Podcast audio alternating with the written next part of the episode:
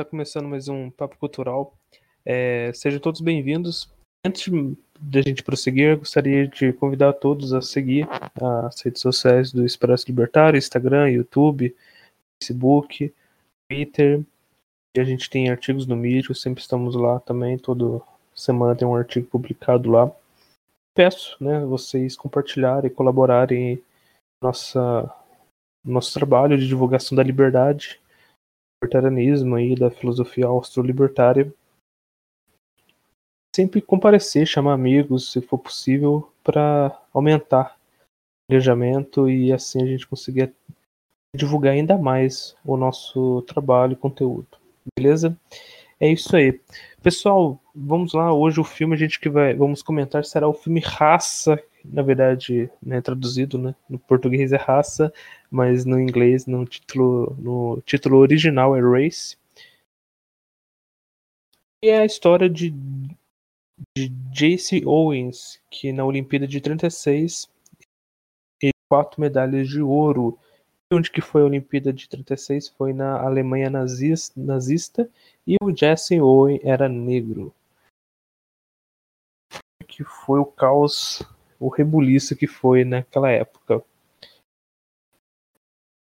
filme ele traz uma esfera bem humana e aquele pensamento nacionalista e também traz uma questão, claro, né, coletivista e principalmente uma escolha individual das pessoas. Um, um, trazendo uma informação sobre o Jesse Owen, ele é um afrodescendente, ele ganhou quatro medalhas de ouro, né? É, ele ganhou as provas do atletismo. Autodistância, 100 metros, 200 e revezamento e deixou em xeque né, toda a propaganda antissemita do nazismo. Felizmente, todo mundo já sabe o final da história, né? Três anos depois, a Alemanha invadiu a Polônia e deu início à Segunda Guerra Mundial. E já sabemos como é que foi o final de toda essa história e, e tudo que aconteceu. Vamos hoje comentar um pouco sobre esse filme, é, que principalmente aí que nas últimas semanas e meses teve os movimentos do Black Lives Matter, principalmente nos Estados Unidos, a morte do esqueci o nome do rapaz negro que foi morto brutalmente pelo policial lá. E assim começou os movimentos. Black, Black Lives Matter e vamos trazer então essa questão de discursos extremistas que surgem nesses momentos. A questão não só do racismo, né, que aparenta no filme, né, não só de negros, mas também de questão religiosa, intolerância, principalmente aos judeus, né. Também uma questão que esse filme é muito interessante de se abordar porque é uma história real. Vou deixar aqui um comentário meu sobre o filme. Eu gostei muito do filme, a história inteira assim, é incrível filme de 2016. O que eu achei interessante desse filme é. Ele não traz também uma questão. É, é interessante que durante o filme. Pensa, olha, ele é um rapaz. Tá competindo e a possibilidade de ir pra Olimpíada. E, e naquela época, só ficava um pouco com medo do, do nazismo da Alemanha, porque receio de vamos para a Olimpíada e se a Alemanha começar a ganhar tudo, será mesmo que a gente é inferior? Eles tinham essa ideia, com esse receio. Pô, se eu for para a Olimpíada e perder o alemão, então vai se deixar claro a todos, né, que as ideias compartilhadas, divulgadas, né, doutrinadas ali pelo governo nazista está correta.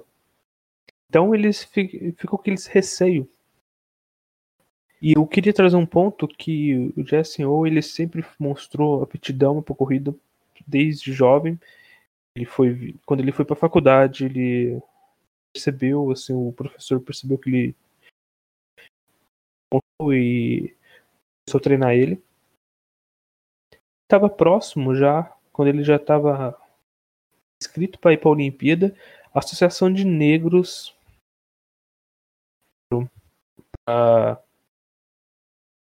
ele e não deveria ir para a Olimpíada por causa desse medo dele perder lá e, e assim ele conseguia a medalha de ouro e contribuir na programa na nazistas, enfim. O Jesse ele foi contra.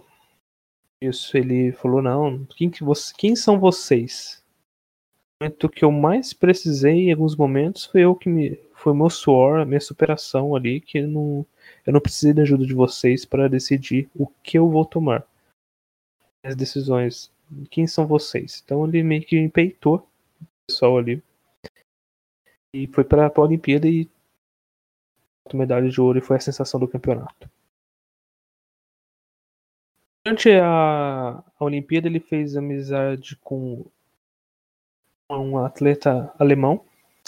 Eu vou pegar aqui o recordar o nome dele, que é o Lutz Lord, se não me engano. E era o melhor atleta alemão ali na para participar. Lutz Long, que é o, o nome do atleta que rival do, do Owen e depois se tornaram amigos ali. E um crítico ferrenho do regime nazista, até que devido a ele ter uma aptidão acima dos outros no, no atletismo, o governo nazista é, enviou uma garota no quarto dele e que ele nem conhecia e ela e foi lá só para. Ela falou que ah, eu vim aqui só para transar com você. Ou seja, o governo queria que ele fizesse filhos, essa ideia dos ideais. Ah, a raça ariana. Você vê o nível que tava naquela época ali. E. Devido toda a estrutura que estava ocorrendo naquela época, o governo, o COI e até vários países queriam boicotar a a Olimpíada por causa do, das atrocidades ali. Interessante que até no filme eles comentam, não, os Estados Unidos está querendo boicotar a Olimpíada devido o sistema é, está o sistema que está ocorrendo lá na Alemanha, né, o preconceito e a perseguição a judeus, como se não houvesse preconceito nos Estados Unidos, né? Faz essa ironia, ele fala isso. Quem fala isso é o diretor o treinador do Owen para ele. E, mas mesmo assim, ele dão a cara e vão. E vão pro campeonato. É interessante esse filme porque ele, ele deixa essa questão. Não é só um preconceito, tem, mostra toda a história envolvida na questão da Olimpíada a, a maquiagem que o governo alemão fez. E outra, mostra também o preconceito de outros países em relação. Então, assim, as atrocidades que estavam ocorrendo na Alemanha eram absurdas, né? Sim, é, você vê que mesmo tendo esses, tentando esses boicotes, você não via as pessoas também tentando ó, fazer uma reflexão. Vamos olhar primeiro também o nosso país, as nossas ações não via muito isso também. É, um pouco apontando para o outro, mas também não analisava tão friamente assim os seus pontos. Falava assim, ah, a gente tem um pouco, a gente tem mais, a gente tem, a gente tem um pouco de liberdade, então tá, a gente faz perseguição como eles, então aquele negócio passa pano, o famoso passa pano, enfim, então, é, assim, eu acho bem interessante a questão do filme. Eu gostei muito, muito mesmo, assim. História real, verídica. Vale ressaltar que o Lutz é o rival do Owen. E da desobediência dele em relação ao regime. Ele foi enviado aos campos da Sicília durante a Segunda Guerra Mundial e por lá ele foi morto num, num confronto lá.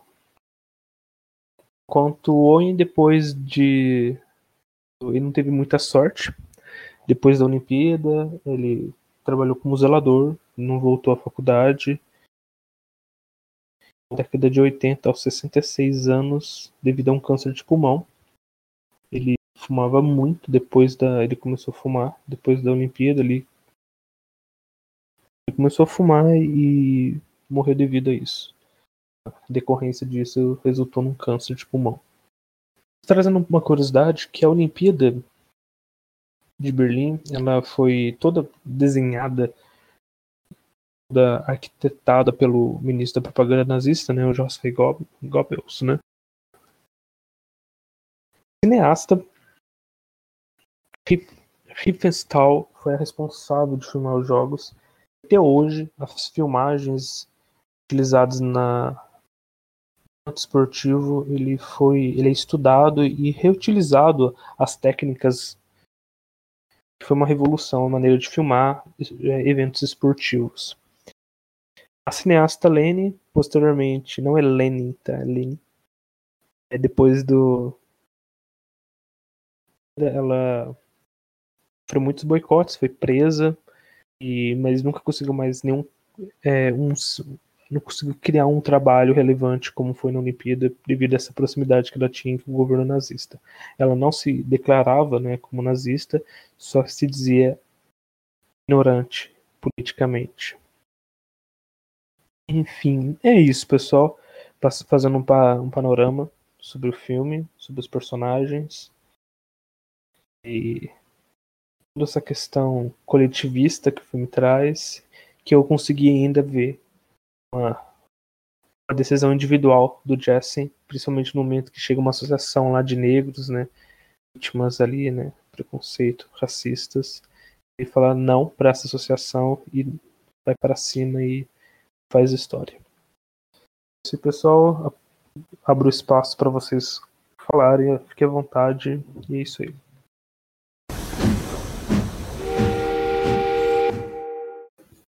É, creio que você deve ter pontuado muito bem ali praticamente todo o filme.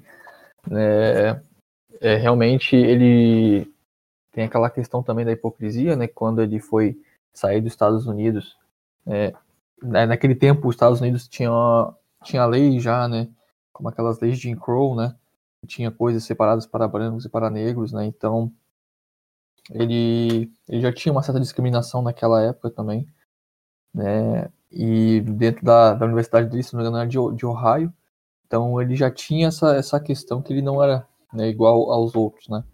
É, tem algumas coisas também nesse filme também que não sei se são verídicas, né? A gente fala que, por exemplo, o, o Hitler não estava naquele dia né, onde ele ganhou as medalhas, né? No filme, né, é dito que quando ele foi receber as medalhas, o, o, o chanceler tinha saído né, um pouco, um pouco antes. E tem outros, outras coisas também que eu, do que eu lembro do filme. Eu acho que quando ele fez aquele, aquele revezamento 400, né, tinha dois judeus americanos também naquele time dele. Então, pô, basicamente era um soco na cara, né, de, de todo o regime, né. Apesar de do, do regime, né, ele, ele ter feito aquilo tudo, né, uns três, quatro anos depois, né, invadido a Polônia e tal, começado uma guerra com a, com a Inglaterra. É, naquela época, eles tinham aquela ideia ainda de deixar né, uma, uma, boa impressão, tanto que o Goebbels ele, né, ele assegurou né, que poderia vir todos os atletas de, de qualquer país, né, de qualquer raça, para competir tranquilamente. E foi o que aconteceu. Né, de fato, não, não houve nada mesmo, né, só que a questão era a propaganda. Né, a propaganda era muito forte, né, a propaganda nacionalista, né, de que apenas o povo germânico era, era um povo, povo superior e tal.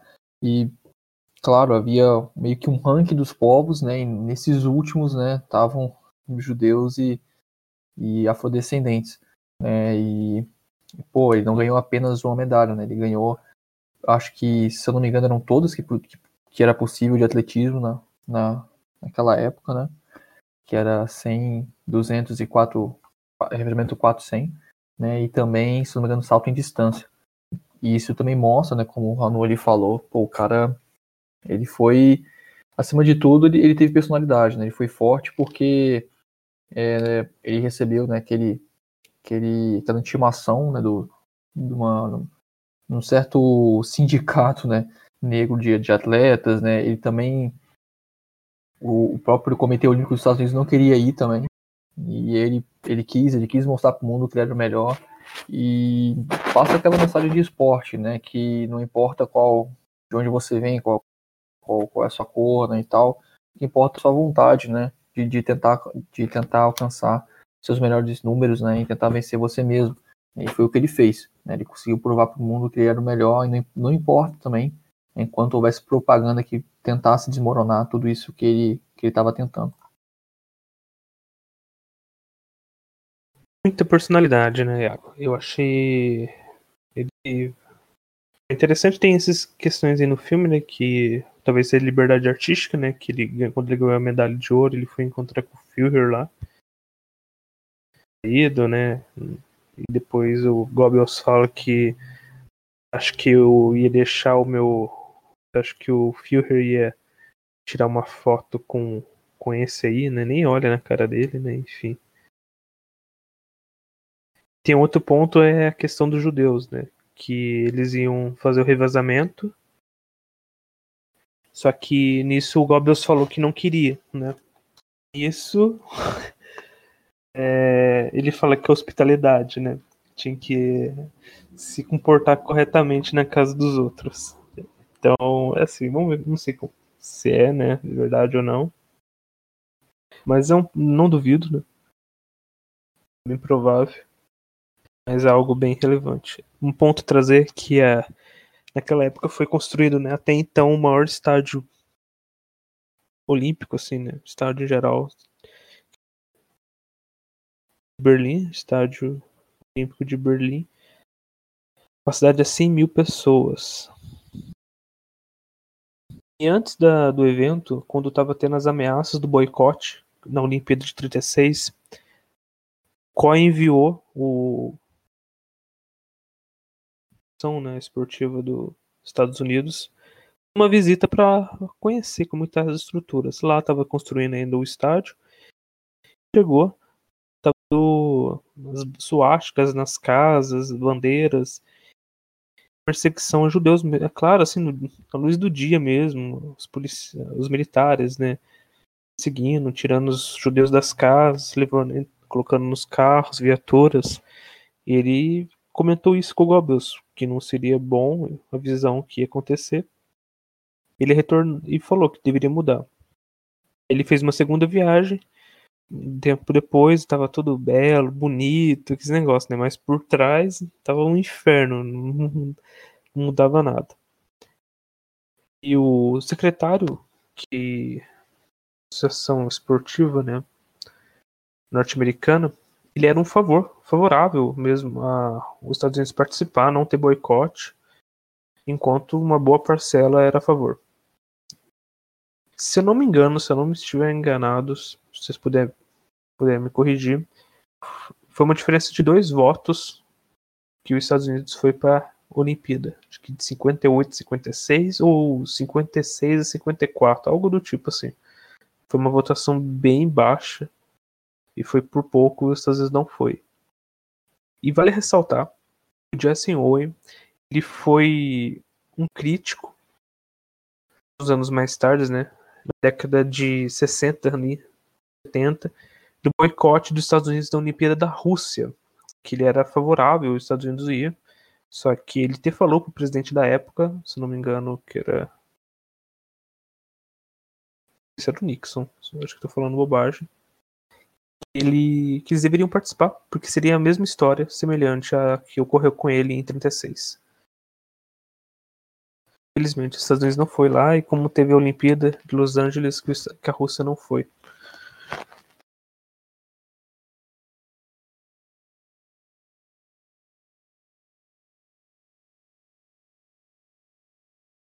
Eu acho que o Nixon é 70 e pouco. Acho que devia ser o Dwight Eisenhower, eu acho, naquela época. Mas sim, essa liberdade artística é legal, assim, muda o sentido da, da história, né? Ficou tipo assim, um filme, tipo assim, dá passa uma mensagem legal.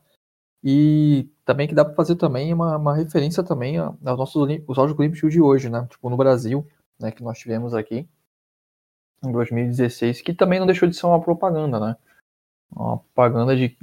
Verdade, todo jogo olímpico é uma propaganda, né, cara? Que o país tenta mostrar para os outros países que ele tem né, capacidade né, de, de aguentar tantos visitantes, né? De, de ter uma, uma estrutura tal, né? E hoje ainda mais porque é, a cada ano que cada Olimpíada que passa aumenta, né, os esportes. Então, eu devo ter agora, talvez procurando e posso falar depois, mas deve ter três vezes mais esporte do que tinha antigamente, né? E se a gente for ver, comparar com o Brasil, né, a quantidade de dinheiro que foi gasto, né, a gente sabe como é, como é o Estado, ainda mais o brasileiro, né, coisa que, coisas que foram infladas, coisas que, que atrasaram, que tiveram que fazer remenda porque já, já, já não dava mais como, e também é, os efeitos também né, que isso causou né, posteriormente, né, porque tem muitas coisas que foram feitas que depois não foram utilizadas e que hoje estão apodrecendo lá dentro, né, mostrando que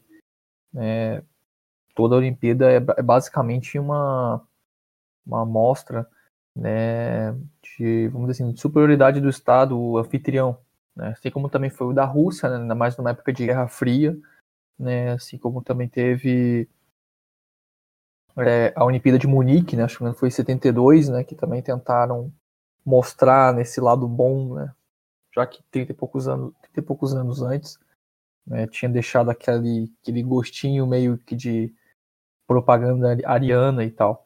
É, o presidente dos Estados Unidos era o Jimmy Carter, na década foi em 1980 o boicote contra o, a Olimpíada de Moscou.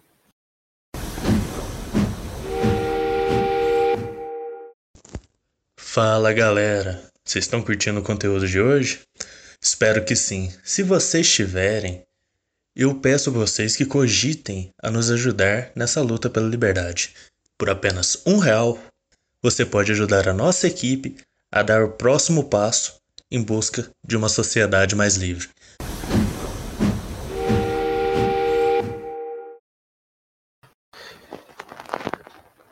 Interessante assim como que essa perseguição, né? E como que tem hora que parece que é é um mundo de fantasia, né? Você fala, mano, é esse nível que as pessoas acreditavam. Ele fez toda uma maquiagem para aceitar um governo, um, todo um, um evento, um evento, um mundo. Sabe, você vê até que ponto políticos que estão no poder eles podem fazer, né, para alcançar seus objetivos. Fica assim, fica assim, mano. Falar para mim, e você pensa que é mentira, sabe? Você analisar, você fala, não, não, mas é mentira, mano. Não, não. Você fica, você fica assim, pensativo. Mas quando você, porra, cara, os caras chegaram nesse ponto, nesse ponto, né? Mas aí você tem que analisar que naquele contexto, naquela época, se você analisa com o pensamento atual, falei que pensando bem não, não altera muito, né? O pessoal aí tendo uns ideais de séculos aí foi refutado, o pessoal ainda fica tendo uns ideais aí todo errado. Mas enfim, você analisa lá naquela época, né? Você traz, o, faz uma análise histórica, você compreende até a que ponto eles estavam, aqueles pensamentos ali. Mas, hoje assim, é muito fácil você falar isso, né? Mas é interessante como é que envolvendo até desencadear todo aquele sistema ali. E você percebe que essa visão não estava só na Alemanha, ela estava assim, espalhada no mundo inteiro. Você percebe que mesmo a vitória do Owen não alterou nada o racismo.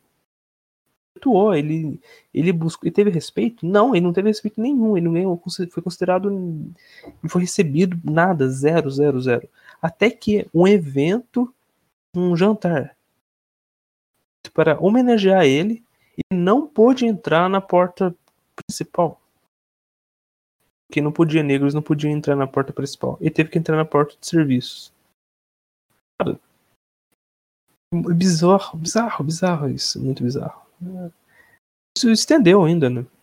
Foi década de 60 ali com Martin Luther King, enfim, 30 anos depois. Então, interessante demais. E você vem, né, todo esse e depois vem os movimentos recentes do Black Lives Matter. Mas eu acho interessante o, você fazer um comparativo, porque você vê que ah, o Black Lives Matter tem que defender, pô, mas ele é um movimento coletivista. Percebe isso. E quando você, eu acho interessante no filme que no momento que o Joss, o Jesse Owen, ele de frente e fala: Não, eu não quero, não aceito essa associação aí, não. E um outro ponto que eu tenho, gostaria de trazer, que quando ele conversa com, com o diretor dele, ele fala assim, o diretor fala para ele que o pessoal, se você sabe, né, que você não está na faculdade correta, né? Deveria ir para uma outra que eu esqueci o nome. Ele fala assim que lá tem ideias progressistas. É, de fato, né, geralmente é, é dado, né, um progressismo como um defensor da, das minorias, né, sendo que levando em range aqui, né, menor minoria é o próprio indivíduo, né. E de fato, um ponto que você trouxe que é muito importante mesmo, que ele ganhou quatro medalhas, né? Agora estava pesquisando, os Estados Unidos ganhou no total 56, 24 sendo de ouro, né? Foi o segundo, né? Abaixo logo da Alemanha, então pelo jeito a propaganda deu certo, né? E é, ele não foi considerado, né? Tanto que teve esse, esse caso, né, do, do jantar e teve que entrar por outra porta, por causa das leis de Jim Crow lá que tinha sendo que essas leis ainda, ainda permaneceram por cerca de 30 anos. Né? Seja, não mudou muita coisa. Né? E de fato o filme também é muito bom, né? Esses tempos que a gente teve, né? 2020 foi um ano muito, muito atípico, né? E teve esse caso aí realmente que, na minha visão, né, como libertário, eu não, eu não vi racismo ali, que eu vi foi, foi o Estado em cima do indivíduo, né?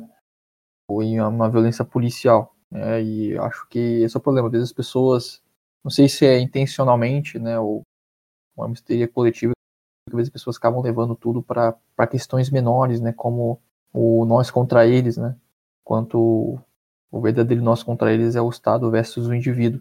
Né, sempre tentam levar para outras, outras esferas, como, como desigualdade racial, né, desigualdade de gênero e tal, sendo que Acho que a questão mais importante, quem nos impede de ter uma vida livre, né, ao próprio Estado, né? Tanto que a propaganda foi feita pelo Estado, né?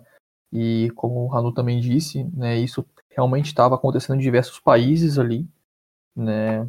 Tem até uma série, né, chamada Peaky Blinders, né, que na, na última temporada ele retrata, né, um, um vilão que ele é ele tem é, essas ideias né, nacionalistas, né, e é muito parecido mesmo com Hitler, e é muito louco que ele fala até um discurso, cara, bem eloquente, na, na, num dos episódios, que, cara, literalmente é, é esse tipo de discurso, nós contra eles. Ele consegue juntar todo mundo, trazer o que todo mundo tem em comum, encontrar né, um, um culpado por isso. Né? E nesse caso também era, era os judeus e tal, já que é a, a causa né, de tudo, todo esse nacionalismo e tal era por causa da, da crise de 30, de, da crise de 29, né, 30, né, e as pessoas né, desesperadas, né, como a gente sabe, é, tempos desesperados requerem medidas desesperadas, né, então as pessoas se agarram a qualquer cara, né, que tem um discurso, né, um, um discurso que, vamos dizer assim,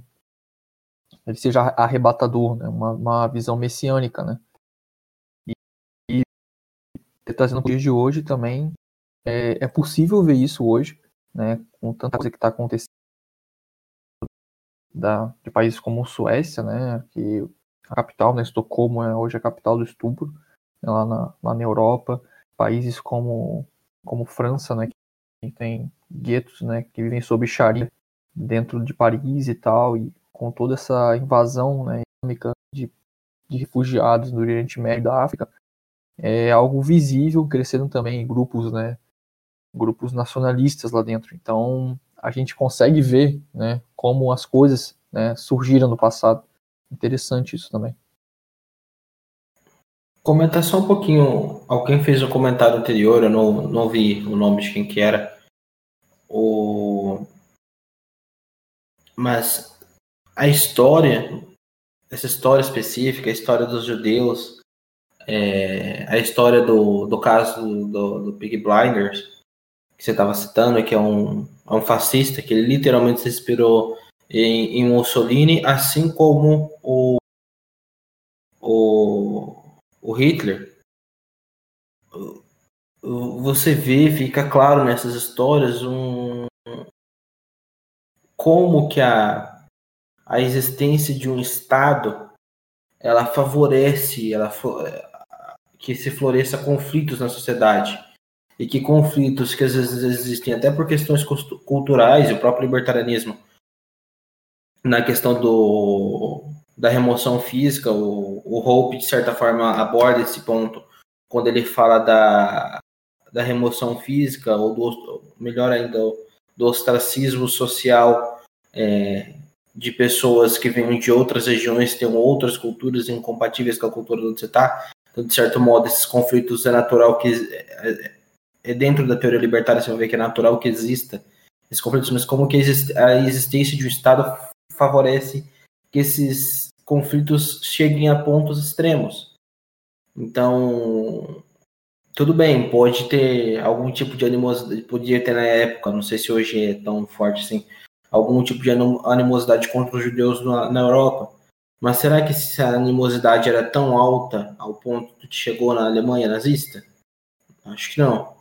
Mas o você tem um Estado, o que é o poder, você tem pessoas dispostas a assumir esse poder de qualquer forma, Hitler, por exemplo, e você tem um discurso de conveniência no momento, pro momento. Tem até uma, eu não lembro alguém que citou que grandes estadistas, grandes líderes são feitos não só do, das suas habilidades, mas das suas habilidades naquele momento necessário. Provavelmente o, o Churchill não seria seria só mais um político na história inglesa, não fosse a existência do nazismo e da, e da necessidade de ter alguém com o perfil dele naquela época para fazer frente a, ao nazismo. Do mesmo jeito, Hitler provavelmente seria só mais um ex-combatente da Primeira Guerra Mundial, não fosse a crise de 29 e o contexto de, de crise econômica dentro da Alemanha. E você vê que essas pessoas vão se apropriando do Estado que e se a gente pode citar no, no caso europeu, no, no, caso inglês, que deveria ser uma questão mais é, loquiana de proteção dos direitos naturais, o que é uma, incompreensível como Locke chega tão bem à definição dos direitos naturais e não percebe que o Estado, que um violador da, da, do direito natural não consegue proteger o direito natural, mas enfim, você vê que como que a existência do Estado permite que essas pessoas criem discurso de ódio que esse discurso de ódio permeie essas instituições do Estado e que usem elas para perseguir. E aí persegue negros, persegue judeus, persegue é, ciganos, persegue, é, em algum ponto, persegue o, o orientais. É contraditório, né? Sim. A posição de um Estado que defende. O Estado não tem como defender os direitos naturais uma vez que ele Exatamente. E o é muito característico isso. A eu não consigo compreender como que as pessoas não veem essa obviedade.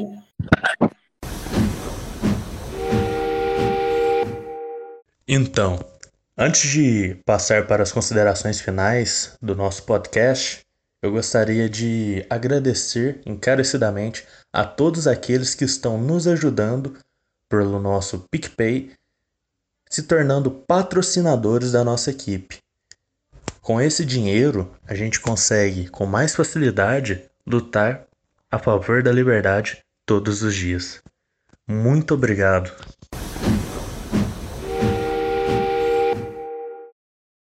Alguém aqui entende isso a respeito de remoção física ou piana? Tá, eu não sou nenhum especialista, tá? Então, dependendo da pergunta que você fizer, talvez eu não consiga responder. Mas o. Comentário a respeito. Eu posso indicar um, um vídeo depois, mas de modo geral é o seguinte: a expressão remoção física é um pouco mal colocada. Eu gosto mais de uma expressão que o Sokal usa no vídeo dele, que ele vai falar de ostracismo social. Basicamente é o seguinte: o... tem alguma pessoa que tem alguma característica nela específica, alguma atitude, algum ato que a gente considera incompatível com a sociedade onde ela está inserida. Então, vamos supor um caso de alguém que torture animais, entendeu? Tecnicamente, dentro da ética libertária, não é um crime, então a gente não pode ir lá e punir essa pessoa pelo crime. Mas, no entanto, eu, pelo menos não sei você, não gosto de ter uh, contato com alguém que tortura um cachorro. Não quero ter tipo, esse tipo de contato com esse tipo de gente. Basicamente, o que acontece? O, ao invés de ter uma ação coercitiva, de você ir lá e agredir a pessoa, de você mandar o policial do estado ir lá agredir a pessoa, dar uma multa para essa pessoa, você, você e toda a comunidade onde você, tá, essa pessoa está inserida, ou ela se inseriu, se recusa a ter qualquer tipo de relação com ela. E quando eu digo qualquer tipo de relação, é desde relação comercial, a, se recusando a comprar e vender qualquer coisa para ela, a relações sociais também essa discriminação, e sim, a palavra correta é discriminação, não é uma coisa feia, faz com que essa pessoa saia, porque torna o ambiente onde ela está, o ambiente social onde ela está, é, não seja propício para a presença dela. É, essa é a forma não agressiva de você tirar alguém não desejável do meio de uma comunidade. Então não precisa ser necessariamente um, uma uma cidade privada. Aliás, nem, ah, numa cidade privada você não teria uma remoção física nesses termos. Você teria o contrato do que pode e que não pode acontecer dentro dela, e descumprir o contrato, alguém vai lá e te tira pelo colarinho. Essa remoção física ah, acho que serviria até mais, até mais para lugares onde não tivesse uma cidade privada, entendeu? O, mas não é. Eu sei que o nome dá a impressão de que vai colocar todo mundo no helicóptero e tacar de cima, mas não é. Isso daí não. Ah, poxa. Droga, né? Queria tanto colocar uns comunistas no helicóptero.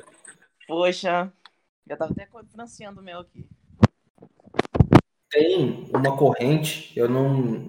Eu, particularmente, não sou muito entusiasta dela, não, que vai dizer o seguinte: se alguém, por exemplo, está defendendo o Estado, que é uma instituição coercitiva, e que a defesa do Estado, desse Estado vai gerar uma uma violação dos meus direitos, em tese eu poderia se revolver aí no literal, no fisicamente, lá tirar pelo colarinho essa pessoa da sociedade. Seria mais ou menos dizer o seguinte: é, quando a gente usa o argumento da legítima defesa, a gente está tá se referindo a ameaça crível e iminente. O, o argumento dessa pessoa, dessas, dessa corrente é o seguinte: alguém defendendo o Estado a existência do Estado é uma ameaça crível, porque Estados existem, e ela é eminente, porque a partir do momento que esse tipo de ideologia se difunde, um Estado se cria. E, o, e portanto, como ela está defendendo a violação do direito, dos meus direitos naturais, e isso é um risco aos meus direitos naturais, eu teria legítima defesa para ir lá e remover, aí sim, fisicamente ela, estilo pegar pelo colarinho e tacar para fora da onde eu, da, da, da comunidade, entendeu? Mas eu, eu, particularmente, não sou muito fã desse argumento, não. Eu acho que ele é meio estranho, para dizer o mínimo. Aí, ó, o César. Cara, o César. Oi? Mano, eu literalmente acabei de, é, de, de narrar um vídeo seu sobre remoção física. O, o Dodge tá perguntando o que, que é remoção física e quem me ensinou foi você, mano. Explica para ele. Vou te falar, o cara veio, mano. Não, não pode falar se fa... é, o que o cara spawna, mano. Tá, ele devia estar tá sentindo que a gente tava falando dele. Emoção física é um conceito que o, o Hope fez popular. E é, muita gente faz uma confusão muito grande com o termo porque acha que tem a ver com com violência ou com obrigar as pessoas a não participar. Você fala de... uma pessoa assim que nossa liberdade poderia ver remoção física, pensa logo, tipo, sei lá, uma pessoa que em casa. Eu não entendi. A galera foi lá e fisicamente expulsou ela. Não, não, não deu pra, não deu pra te entender. Tipo assim. Dodge, melhora um pouco o microfone. Esse é o que usou? Hã? Microfone o quê? Vê o seu microfone um pouquinho, melhorar ele. Abaixar? Aumentar ele. Aumenta mais um pouco. Agora tá bom? Virou. Ah, então. Não, que eu, tipo assim, eu, eu nunca entendi a questão de remoção física. Eu pensava que, tipo, por exemplo, não, eu não entenderia como seria válido. Eu pensava na minha cabeça assim, que a galera fisicamente ia remover alguém que, por exemplo, citasse assim, eu, eu defendo o socialismo. ah, eu gosto do socialismo, eu tô, acho que Estado é necessário, então seria vale. Então a galera ia lá, ia tipo, expulsar ela da, da sociedade, ia na propriedade dela, e, tipo, ia tirar ela para bem longe, alguma coisa assim. É, no contexto do, do libertarianismo, daí é, tem que entender o que, que o libertarianismo é para começo de conversa. Né? Libertarianismo é direito de propriedade. Um libertário nunca, deve, deve, nunca defenderia a violação do direito de propriedade. É por isso que eu ficava bem, por isso que eu ficava confuso, então, eu nunca entendi direito. E, e, daí que nesse contexto, então, quando tu fala de remoção física, tu vai fazer remoção física através do que é possível. Né? E quais são os, as, os articuladores que tu pode utilizar? Pressão social, ostracismo, é, não participação, é... boicote, né? Boicote. Me, me, falham, me falta uma, na, na, uma palavra importante. É, tu tem o direito de escolher com quem tu, tu troca ou não, com quem tu, tu, tu faz, tu te relaciona. Essa decisão voluntária é tua. Certo. Então, Seria discriminação que você está procurando? Não, não. É, tem, tem, uma outra palavra que fala exatamente é, o, o, termo que descreve o que eu acabei de, de descrever. E, e, daí, por exercitar isso, li, é livre associação. Por exercitar a tua livre associação. E se toda uma sociedade, um grupo de pessoas, e, e, exercitar essa mesma livre associação, ou livre, no caso, desassociação, essa pessoa vai se, se sentir ou vai ser forçada, não só se sentir, ela vai ser forçada a sair desse, desse convívio. Imagina se o vizinho dela eh, não dá oi para ela. Não vai fazer muita coisa. Que o dono do apartamento que ele aluga não queira mais alugar para ele. Que o dono da padaria que ele compra o pão não venda mais para ele. Que o dono da escola não queira mais uh, aceitar os filhos dele. Que a empresa da qual ele trabalha não, não queira mais aceitar uh, ele como empregado e assim por diante. No momento que todos os vínculos possíveis que uma pessoa tem com essa sociedade forem desligados, ou ele vai existir nessa, nessa sociedade como um fantasma, ou ele vai ter que se retirar dessa, dessa sociedade para procurar um outro lugar para viver. E daí tu acabou removendo ele fisicamente. Entendeu? Como é que tu fez essa remoção física? Voluntariamente. Completamente voluntariamente. Dessa forma não há agressão, dessa forma não há, não há violação de propriedade alguma. E dessa forma tu está somente exercitando o teu direito de, de livre associação. Porque te, tu tá, no momento que tu te associa com essa pessoa, tu tá exercitando. No momento que tu deixa de te associar com essa pessoa, tu também tá exercitando teu, teu direito.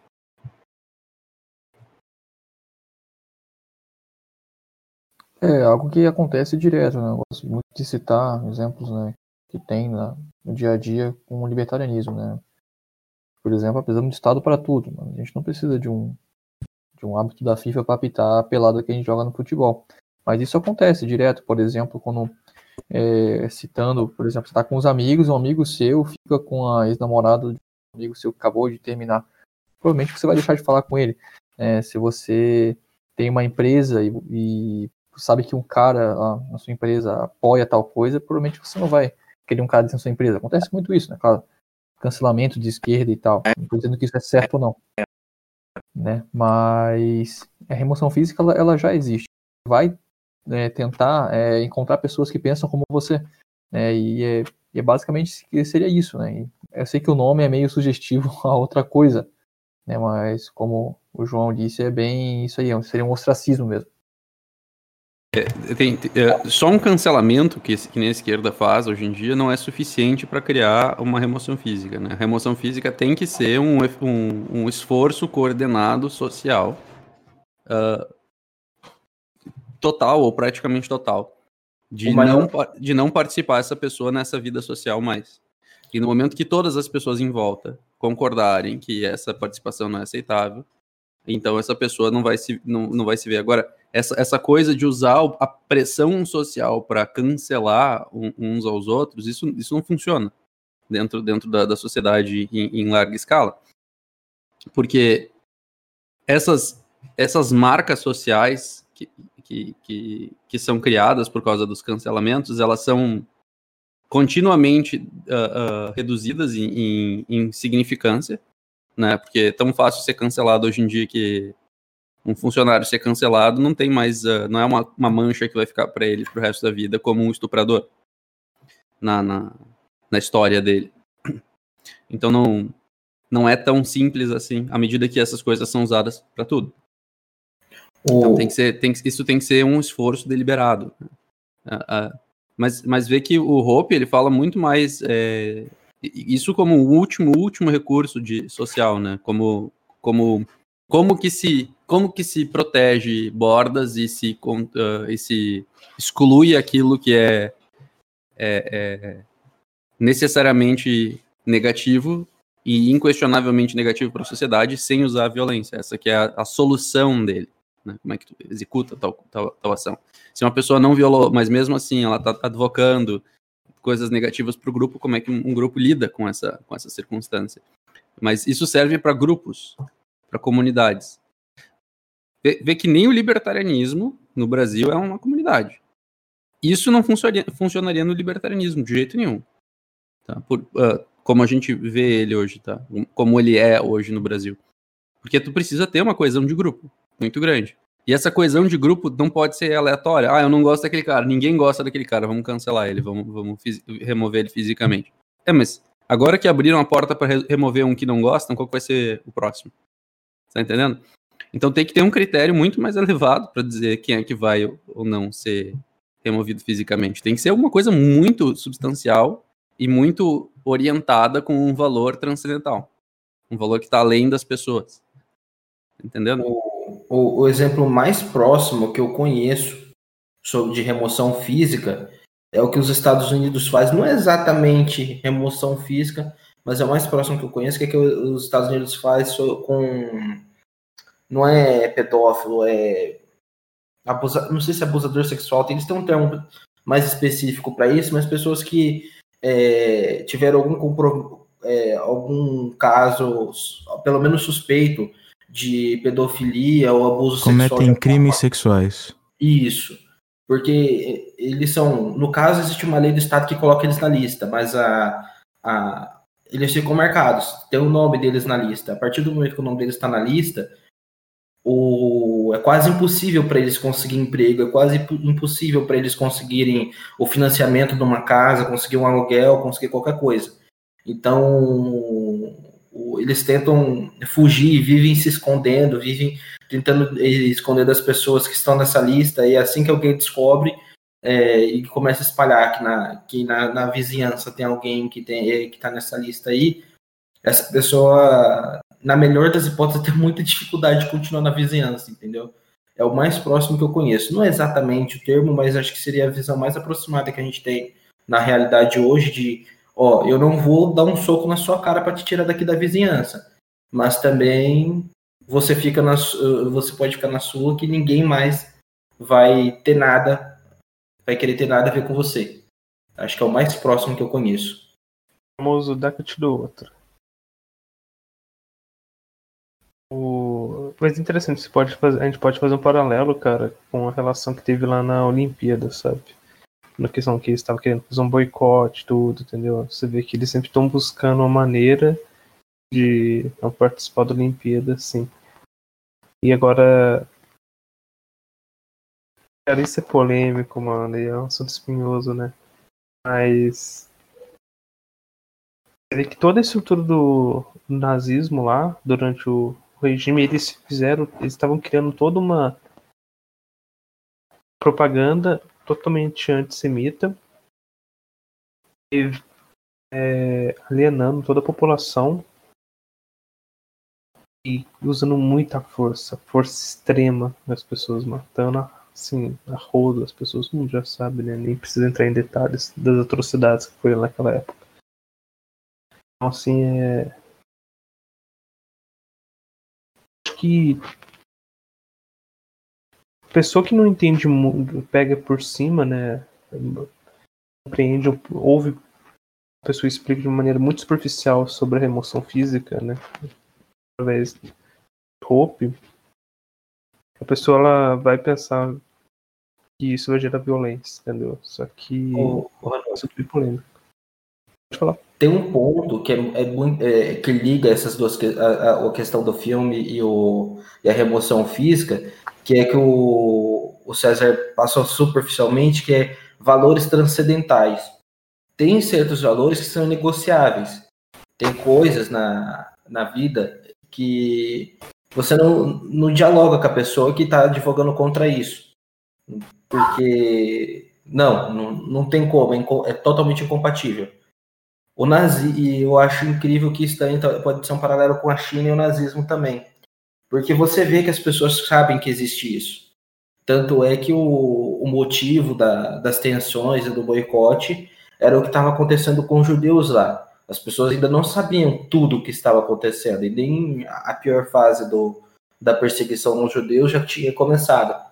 Mas o, você vê um começo de reação nesse momento é, relacionado a, olha, esse, lidar com esse tipo de coisa, esse tipo de gente, é melhor nem participar do, do, do evento. Então você vê que a sociedade é, ocidental, a cultura ocidental, ela vai ter isso, mesmo que as, que as pessoas não percebam, é, muitas vezes esses valores, é, e principalmente mesmo que elas não queiram, e isso é muito importante para o que está acontecendo hoje, não queiram ver o, o, mal em si, o mal encarnado. Porque o nazismo, de, na minha opinião, aí o César vai me corrigir se falar alguma besteira, é, é, o mais próximo do mal encarnado que eu conheço é, em termos históricos. E a China está chegando bem próximo de ser o, o atual. E você vê que muita gente na época não queria e agora acontece a mesma coisa, não quer encarar essa realidade óbvia. O certo, o correto é a gente não negocia nada com os chineses. Não, não tem relação zero com os chineses. Por quê? Porque eles têm um milhão de escravos. Simplesmente por isso. O, o mesmo seria o, o, correto na época da Alemanha nazista. Você não tem relação nenhuma com eles. Por quê? Porque eles estavam massacrando os judeus. Só, só por isso. É, é inegociável. Só que a sociedade, eu não entendo isso, é uma coisa que eu, que eu não entendo o porquê que a sociedade leva tanto tempo para se conscientizar de que a coexistência é, é, com esse tipo de, de cultura, com esse tipo de pessoa, com esse tipo de, de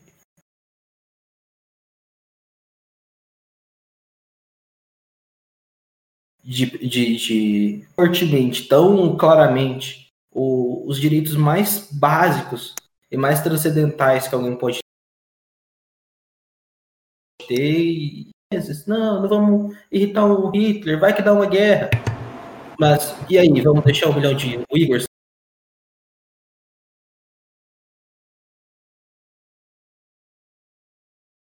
escravo. Então, sobre isso? Espero que sim, ao mesmo tempo que não. Não, pode estragar. Mas, a, mas... a ideia do pensamento é, é ter crítica mesmo. Não, eu não quero criticar, eu quero te, te mostrar um outro lado. É, tem, tem, tem alguns meios de ver o mundo, tá? É, eu sempre, sempre falo isso, eu até falo menos do que deveria. É, tem pessoas que veem o mundo de forma uh, cotidiana, né, dia a dia, bem superficial, que vem a, vivem a vida como ela, como ela é, como ela se apresenta. Tem pessoas que, que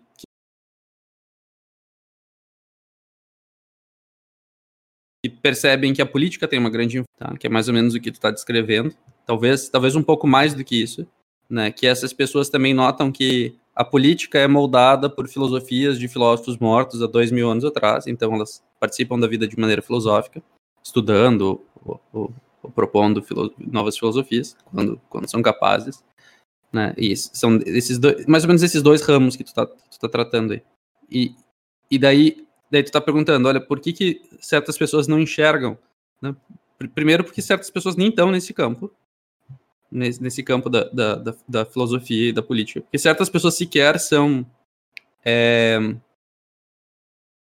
inclinadas a isso, né? Porque nem todas as pessoas têm inclinação de participar politicamente da sociedade, nem todas as pessoas têm inclinação de participar filosoficamente da sociedade. Mas tem um quarto, e esse quarto, por incrível que pareça, tu vê que eu estou traçando uma linha de ascensão, né? A, a, a vida do, do, do, cotidiano é influenciada pela, pela, pela política, a vida da política é influenciada pela filosofia. E a vida da filosofia também é influenciada por esse quarto, mas ao mesmo tempo esse quarto pode ser participado por aquele que está lá embaixo, ele não precisa fazer todo o progresso. Normalmente quem chega na filosofia chega através da política, normalmente quem chega na política chega através da percepção do cotidiano. Mas tu vê que tem essa possibilidade do salto, e talvez faça sentido quando eu explicar o que é esse quarto. Esse quarto é o último estágio nesse, nessa hierarquia, por assim dizer, porque nenhuma filosofia pode existir sem antes ter uma cosmovisão, sem antes ter uma justificativa para a existência do universo, sem ter uma razão de ser, sem ter algo que pauta, porque tem certas coisas que tu não tem como provar, nem na ciência, nem na política, nem na filosofia, e que tu simplesmente tem que aceitar que elas são. E os filósofos lidam super bem com isso. Muitas vezes eles simplesmente aceitam que isso é e nem ligam. Os políticos simplesmente ignoram a existência disso. Pega um Arthur do, do, do, do, do Voucher lá, o cara não faz a menor ideia do que é filosofia, ele sequer sabe o que significa uh, cosmologia, sequer sabe o que é cosmovisão. Para ele, cosmovisão é só mais uma palavra que ele pode enfiar na retórica dele para parecer intelectualzinho. Tá entendendo? Mas de fato que para pensar qualquer coisa, para falar qualquer coisa, tu vai ter que primeiro pressupor uma série de coisas. E, e daí, então para tratar de filosofia, tu antes vai ter que ter uma cosmovisão. E, e essa cosmovisão, ela pode ser participada, mesmo sem, sem ser entendida, porque ela, ela, ela é completa. Ela, ela participa de tudo. Ela tá em toda parte. Ela, ela não tem como ser ignorada. Ela, ela faz parte de todo mundo, de toda vida, de todo momento, de todo instante. Porque tu vê, a filosofia não faz parte de todo, todo, toda a política. A política não faz parte de toda a vida. Mas a cosmovisão faz necessariamente parte da vida toda em todos os níveis de existência. E o que, que, é essa cosmologia? O que, que, é essa cosmovisão? Bom, para os ocidentais, claro, tu vai ver visões diferentes, tá? Mas para os ocidentais são três coisas. É, tu, pode, tu pode materializar essas três coisas, mas eu vou dizer elas imateriais porque eu acho que elas são mais puras dessa forma. A verdade, a justiça e a beleza. Se quiser materializar essas coisas, tu pode dizer que é, é o cristianismo, a filosofia, a moral cristã, a filosofia grega e a pode materializar essas coisas, tá vendo?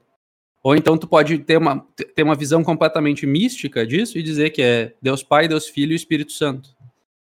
E todas essas respostas, ou, ou uma visão totalmente filosófica e dizer que é, é etos, patos e logos. Todas essas coisas são exatamente a mesma. É claro que é mais pobre é material, porque ela não fala do, do, nível, do nível mais elevado, filosófico ou, ou, ou, cosmológico. Mas ela fala exatamente da mesma coisa. E, é, e são esses os pilares do Ocidente. O Ocidente é isso. O Ocidente não tem como não ser isso. Aí tu olha para a China, tá? Ou tu olha para aquilo que foi. Ah, trazendo para aquilo que tu colocou, tá? O que, que a China tem de diferente do, do, do Ocidente? A China é extremamente materialista. O princípio, o valor maior, o pilar da China é o coletivo, é o, é o, é o sucesso, é a honra, é o valor da, daquela, daquela população. E isso está acima do indivíduo. E por que, que Ocidente o indivíduo é tão importante? Porque é verdadeiro. Que é verdade que não existe justiça se não for com base no indivíduo. Tá entendendo? Por isso, por isso que é tão mais avançado esse, esse, essa visão ocidental. Por que, que, por que, que os nazistas fizeram tal? Se tu acha que os nazistas, que o, que o Hitler é o grande nome do cara que habita o inferno, pode, pode pensar de novo e, e, e pensa num, num, cara chamado Nietzsche. E também num cara, um cara chamado. Uh, talvez Kant. Provavelmente tá abraçado com Nietzsche sem, sem saber porquê hoje. É, e, e, um cara chamado. Como é que é o nome dele? O, o, o psicólogo famoso, psiquiatra famoso, Freud. Esses caras influenciaram muito o, o, Hitler, muito mesmo. E tu vai dizer, não, mas vê, Hitler era cristão, Nietzsche era contra o cristianismo. Mas aquilo que faz Nietzsche ser uh, uh, propor a não filosofia dele e não é filosofia justamente porque vem dessa origem, é o homem espartano. Né? O homem espartano, que é aquele homem da guerra, aquele homem de, de, de que, que, adquire o seu valor na, na batalha, que é totalmente físico, que todos os, todas as coisas que ele faz, ele faz pela glória da guerra, pela glória dele próprio. Aí, é, como é que foi que Kant influenciou Hitler? Eu chego lá, através de Nietzsche. E, e, e daí tu vê que o, essa, essa ideia é uma ideia. A, a Esparta e Atenas eram grandes potências totalmente uh, opostas, né? Enquanto Esparta era completamente materialista e queria atingir a glória através deles próprios, Atenas olhava para a glória na filosofia, ou seja, a glória estava além deles. A glória estava no transcendental, naquilo que estava além do material, naquilo que era permanente. Ou seja, que se a glória realmente estiver lá, eles estiverem apontando para o lugar certo, ela vai estar lá para sempre, ela não muda. Enquanto os espartanos, se a glória estiver neles, eles morrem, acabou a glória. E é isso que fez o Ocidente ser o Ocidente, entendeu? É, é identificar que a glória só pode vir verdadeiramente da verdade. Porque é só a verdade é eterna, só a verdade não muda. E o Hitler era um grande admirador do, do, do, do, Nietzsche e, e dessa ideia espartana de glória através da, da, da, virtude pessoal. Tanto é que toda a visão de mundo dele era uma visão do povo perfeito. Vê, vê, vê, vê os paralelos entre os espartanos e os nazistas. É, os, os, espartanos, qualquer filho com defeito era jogado fora, descartado. Mulher paria o filho com defeito, descartado. No rio, na, no, no, lodo, na, na, na, no valo, não interessa. Eles não tinham, eles não, tinham, eles não identificavam a vida como um valor maior. Eles identificavam a, a glória possível dentro daquela vida material, só, limitado. E aí, assim que Hitler pensava, pensava na glória de um povo físico. Né? Então é totalmente anti, anti-ocidental e anticristão nesse sentido. Ele não era cristão de jeito nenhum, ele era um demagogo. Ele se dizia cristão justamente para convencer as massas. Um desgraçado. Ah, como é que, como é, como é que o, o, o Kant chega no, no Hitler? Eu tiro. Só deixa eu terminar aqui. Como é que, como é que Kant chega no Hitler? Através do, do, do Nietzsche. Essa, essa mudança de perspectiva que o Kant trouxe até, até, até a época do Kant, que é a época do iluminismo, a, a vida era, era muito baseada na filosofia grega na, e, e, e, no cristianismo. Né? Tanto é que Tomás de Aquino era um dos maiores aristotélicos da história. Ainda é. é depois de Mário Ferreira de Santos, não brincadeira. Mário Ferreira nem é aristotélico. Quer dizer, tem influência, mas não. tanto. É legal ter, ter um filósofo tão importante no Brasil e tão desconhecido. Uh, e, e o, o Kant abriu a porta para essa visão de mundo que poderia ser explicada única e exclusivamente sem um ponto de vista transcendental, sem algo além. Tanto é que ele renomeia a palavra transcendental, renomeia a palavra transcendente para outro significado.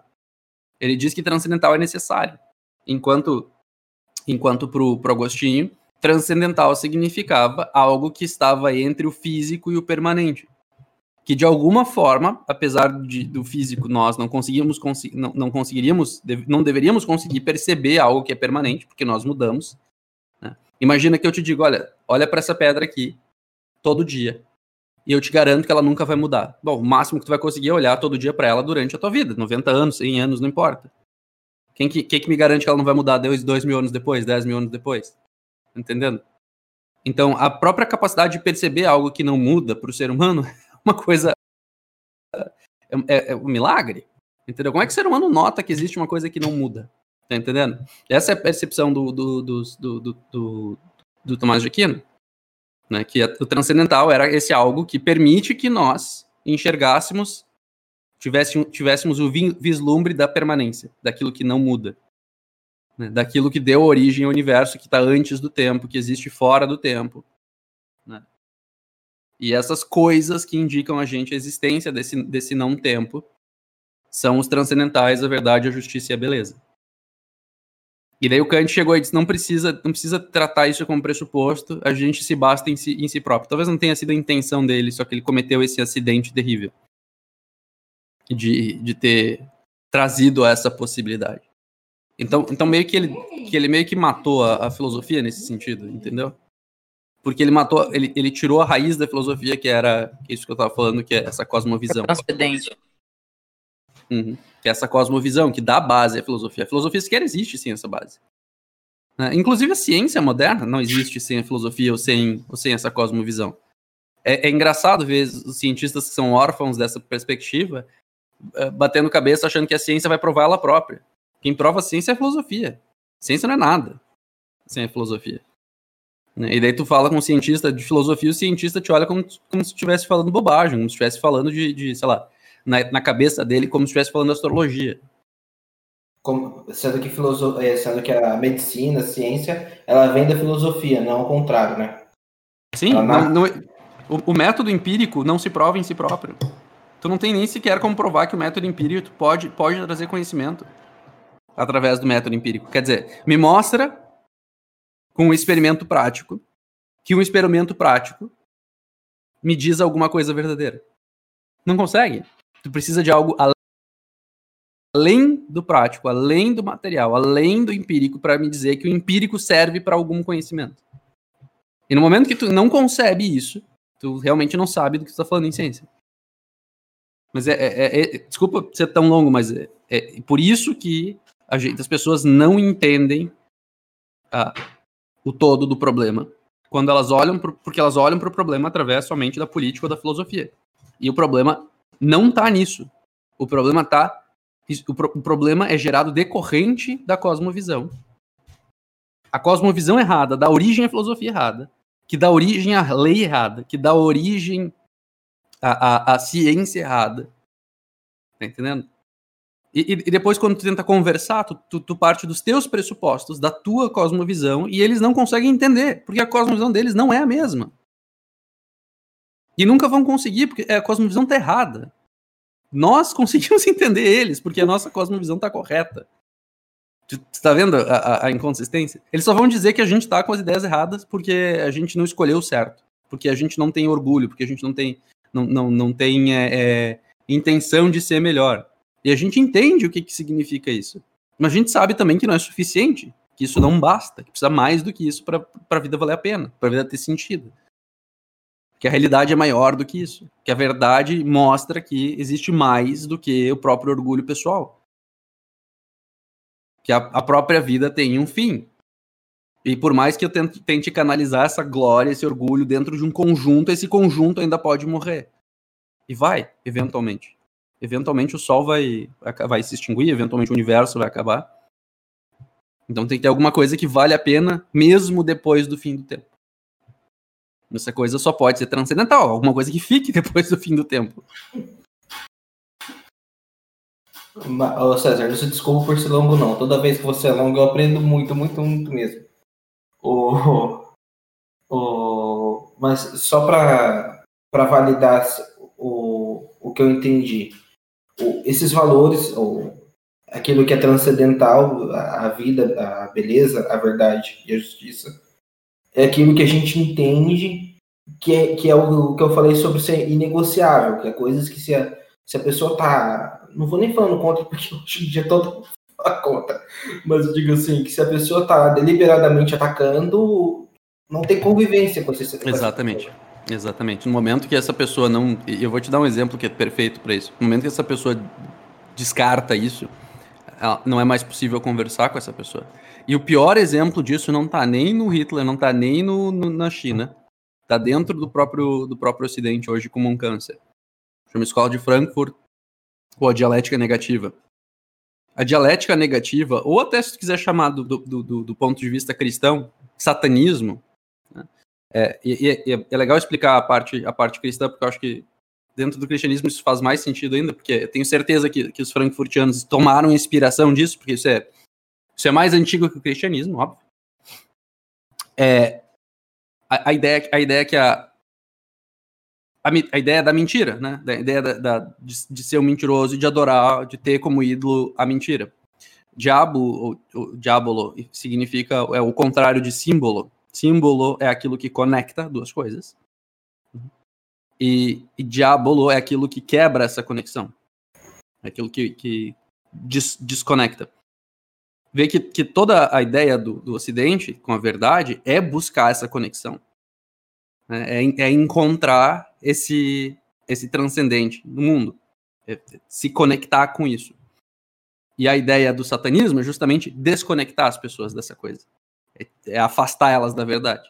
Como é que como é que se faz isso? Espalha todo tipo de mentira, desinformação. Né? O que, que a escola de Frankfurt faz? E, e, e, daí tu vê, tu vê gente dentro do libertarianismo fazendo isso, porque é exatamente o que eles fazem, eles se vestem como cordeiros em pele de lobo e habitam esses lugares como se eles fossem parte desse grupo. E a princípio eles parecem realmente fazer parte desse grupo. E, e de repente eles começam a dizer que coisas que não podem ser são. E certas pessoas que não estão atentas e ficam encantadas, talvez por causa da retórica ou por causa das possibilidades daquilo que está sendo apresentado, vão atrás. Porque, porque às vezes os nossos, os nossos instintos é, primitivos, quando não colocados em xeque, nos levam para essa, essa adoração ao material. Né? E quando alguém chega para ti que tu tem a possibilidade de ter lucros financeiros ou de poder fazer aquilo que tu sente vontade sem sentir culpa, ah, tu tem uma certa inclinação para isso. Né? Então, quando essa pessoa te dá essa possibilidade, tu te sente um pouco tocado por aquilo. Então, então é, essas, essas pessoas que têm essa, essa, essas narrativas de, da, da, da dialética da, na, negativa, elas, elas acabam tendo pessoas que seguem elas, porque é natural, o ser humano o ser humano tem instintos uh, irracionais, né? Ele, ele, ele é um animal. O que difere dos outros é justamente a capacidade racional de identificar que esses, esses instintos devem ou não ser tomados como, como, como guias para se fazer ou não. E em, qual momento? Né? Tem certos momentos que sim, certos momentos que não. E o que, que, esses caras falam é que eles distorcem a verdade de tal forma que essas pessoas acreditam que elas podem fazer o que elas quiserem, que os prazeres da vida não tem, não tem problema nenhum ser, ser tomados o tempo todo sem, sem. Porque eles são livres, completamente livres para fazer o que quiser. E daí tu vê todo tipo de coisa, tu vê a marcha das vadias, tu vê é, feto não é. Feto não é gente, feto não é vida. Olha que absurdo. Rothbard escreveu que feto não era vida. Rothbard escreveu que feto é vida. Olha que coisa absurda. Um cara que leu Tomás de Aquino não entendeu o mínimo de ontologia para saber que não tem como vida vir do nada. Se o feto, o feto não está vivo, não tem como ele passar a ser vivo. E, inclusive, se ele já está vivo, ele já veio de vida antes. Ou seja, o esperma e o, e o, e o, e o óvulo já tinham vida neles. É, não é, não é que ele está dizendo que não é ser humano. Não é não é uma questão ontológica é um pouco mais elevada. Ele está dizendo uma ontológica extremamente baixa, não tem, não tem vida. Burro. Tá, tá vendo como essas ideias elas permeiam nossa sociedade é, em, em, em, todas as partes? Bom, não é novidade que, que o Rothbard tinha uma influência é, é, de uma narrativa um pouco de esquerda, não é, não é novidade que, que a Ayn Rand tinha umas influências nele, que também tinha umas influências de esquerda, e que ela tinha uma visão extremamente materialista de mundo. Né? Enfim, não é, à toa, não é à toa que Ayn Rand propôs aquela, aquele lixo que é a, o objetivismo. Que é uma tentativa justamente de excluir esse transcendental para justificar o mundo. Aí, aí olha, olha, o absurdo que chega. Ela, vocês não, não entendem o objetivismo da Ayn Rand? Eu vou falar uma não. coisa que vai explicar para vocês o com idiota. É, para Ayn Rand, se tu coloca um óculos com lentes cor-de-rosa, o mundo é cor-de-rosa. Não, é, não são os óculos que estão tingindo a realidade, que a realidade é o que ela é. Não, não. O mundo é cor-de-rosa. É, é absurdo, né? Exato. É negar a verdade. Exato. Mas é isso que ela teve que fazer para conseguir sustentar aquilo que ela, que ela queria que fosse e não a verdade em si. Eu, eu até não, não tenho tanto rancor da Ayn Rand. Ela, ela, é uma péssima autora, sem dúvida. Ah, Mas eu, não tenho tanto, tanto rancor dela porque porque eu acho que ela foi é, muito é, influenciada pela, pela, pela, pela, pela União Soviética.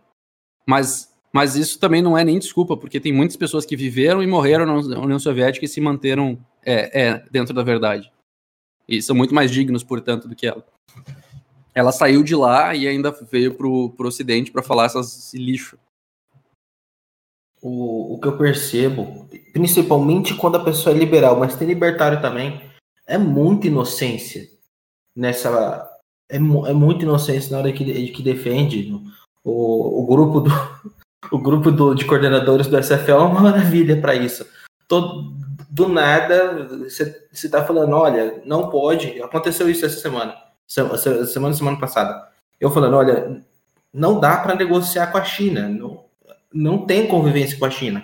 O Trump, por mais que ele cometa inúmeros erros, nisso ele está certo.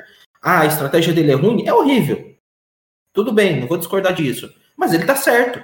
Tem, não tem como é, mais.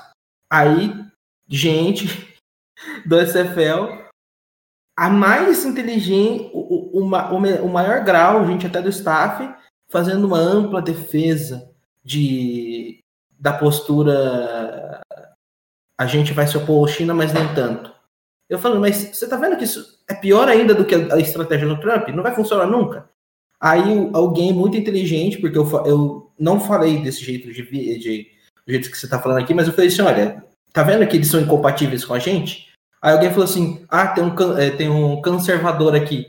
Eu, bicho, não dá nem para responder alguém que, que, que faz que usa isso como argumento num debate, não, não dá nem para responder. Mas você vê que assim é muita inocência, essas pessoas estão cegas, não conseguem ver a verdade. Parece que chega tão próximo não consegue vislumbrar essa verdade, a verdade.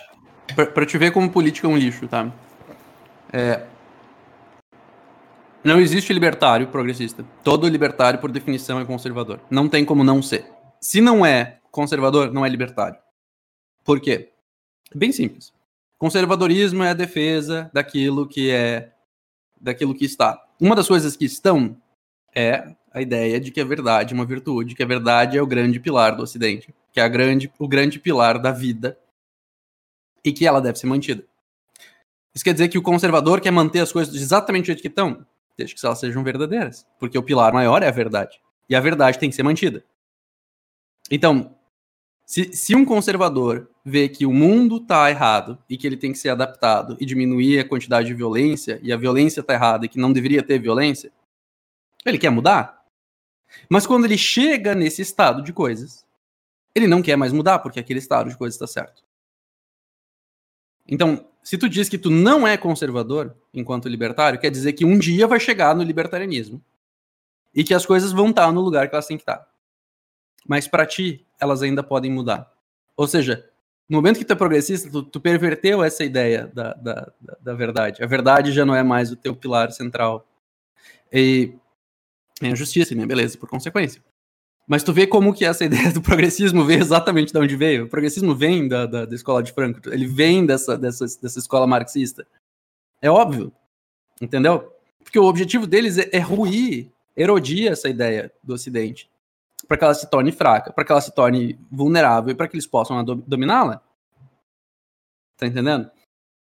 E, e, daí o, o, cara, o cara desses que, que fala uma coisa dessas para ti, ele vai dizer, não, então eu sou liberal. Então, já que é assim, já que progressista não pode ser, já que eu sou progressista, e progressista não pode ser é, é, é, libertário, então eu sou liberal. Bom, então tu é de esquerda. Ah, como assim liberal é de esquerda? Sim, liberal é de esquerda. Liberal, se tu entender o liberalismo como um, como um todo, não só o libera, liberalismo econômico, mas o liberalismo mais completo, e não é à toa que os Estados Unidos chamam democrata de liberal, né, os liberals, é porque, porque surgiu de uma, de uma revolução. Revolução. Né? Ou seja, o que, que, que é uma revolução? É tu dizer que existe um estado de coisas que é preferível, não mais certo, mas preferível, segundo quem? Eu. E por este vale a pena matar. Revolução Francesa. Queimaram igreja, queimaram gente rezando dentro da igreja. Por quê? Porque o, o regime, o regime é, é, governamental tinha que mudar. Dane-se se o regime governamental tem que mudar. A verdade é que tu não pode matar por conta disso. Né? A não ser que essas pessoas estivessem te oferecendo um risco de vida, que elas estivessem te ameaçando. Eu duvido que uma pessoa rezando dentro da igreja está te oferecendo um risco de vida. Então não é justificável matar, de jeito nenhum. Entendendo? E daí não passa pela cabeça dessa pessoa que ela é um progressista de esquerda. E se tu disser pra isso para essa pessoa, ela vai ficar só puta contigo. Não diga. Não diga. Mas, mas tá vendo o problema? Tá vendo que o problema não é cotidiano, o problema não é político, o problema não é filosófico. O problema é aquilo que dá substância para entender tudo isso. Talvez ela tenha que estudar política para depois estudar filosofia, para depois estudar uh, uh, o que vem depois, para chegar a essa conclusão por ela mesma. Né? Talvez essa seja a escada. Para outras pessoas, a escada é, é, é direto de baixo para cima através do, do misticismo, através do cristianismo. Como eu disse, é o mesmo fim. É a mesma visão de mundo. Por isso, por isso que eu defendo tanto o cristianismo. Porque eu não vejo como tu unir uma população que tem uma diferença tão grande de, de, de perfil, né? Porque tu vê quantos libertários tem. Chegou numa saturação no Brasil. Ninguém mais vira libertário, quase. A não ser que nasça, nasça que é guri novo que nasceu há pouco tempo e daí tá descobrindo agora. Mas a gente chegou num ponto de saturação. Por quê? Porque as outras pessoas simplesmente não se interessam por essas coisas. E daí, como é que a gente vai convencer elas? Não vai. Não vai. Tem que ser algo maior. Algo da, do qual elas consigam participar. Dentro daquilo que elas são. E a única coisa que todas as pessoas conseguem participar, independente do que elas são, uma única coisa que participa todas as pessoas é a verdade. É, o cristianismo tem a materialização perfeita disso. Eu, eu entendo. Ideia. Porque assim, se você começa a falar até com, com pessoas assim que você vê que são pessoas que, que têm um, um grau de formação interessante, que sabe estruturar pensamento você começa a falar sobre alguns pontos é, do libertarianismo, a pessoa parece que tem uma dissociação mental, ela não consegue linkar a ideia do que você está falando com a realidade que ela conhece e fazer a conexão entre um ponto e outro e falar, olha, tem alguma coisa aí. Você vê que não consegue. Mas essas mesmas pessoas são cristãs mesmo e, e entende o, o, o, que é um princípio de o, o que é você ter é, como base da sua vida a verdade, você entende o que é você ter como base da sua vida a bondade, ser bom, entende o, de algum, em algum nível o que é, ser, o, o que é beleza e buscar o belo, ou mesmo que elas não entendam esses conceitos filosóficos, que eu também não vou dizer que eu entendo, porque eu começando a procurar, a procurar entender. Mas o, você vê que realmente o cristianismo tem essa, essa aderência que você começar a discursar sobre filosofia e cosmovisão para um público que simplesmente não está interessado, não, não, não vai acontecer. Justamente.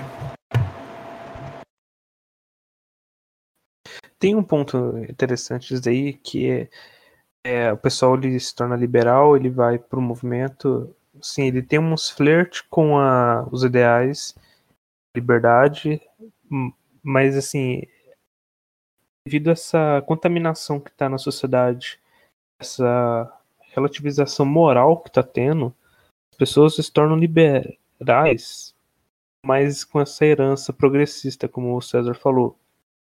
Muitos, assim, aqueles que se tornam libertários, né, eles têm uma. Você pode perceber na, na família deles, família, por exemplo, a família é católica. Outros não tenha, mas tem uns valores mais conservadores pode nem ser católico, mas enfim, é, tem ideais cristãos, uma tendência ao libertarianismo, ou que tem uma essência conservadora em si. Em questão do grupo familiar onde frequenta, isso colabora muito. Verdade.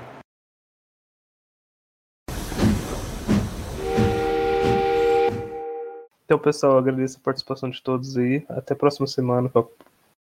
Compareça aí nos eventos do Expresso Libertário. Semana que vem, costuma às 21 horas, vai ter Papo Cultural.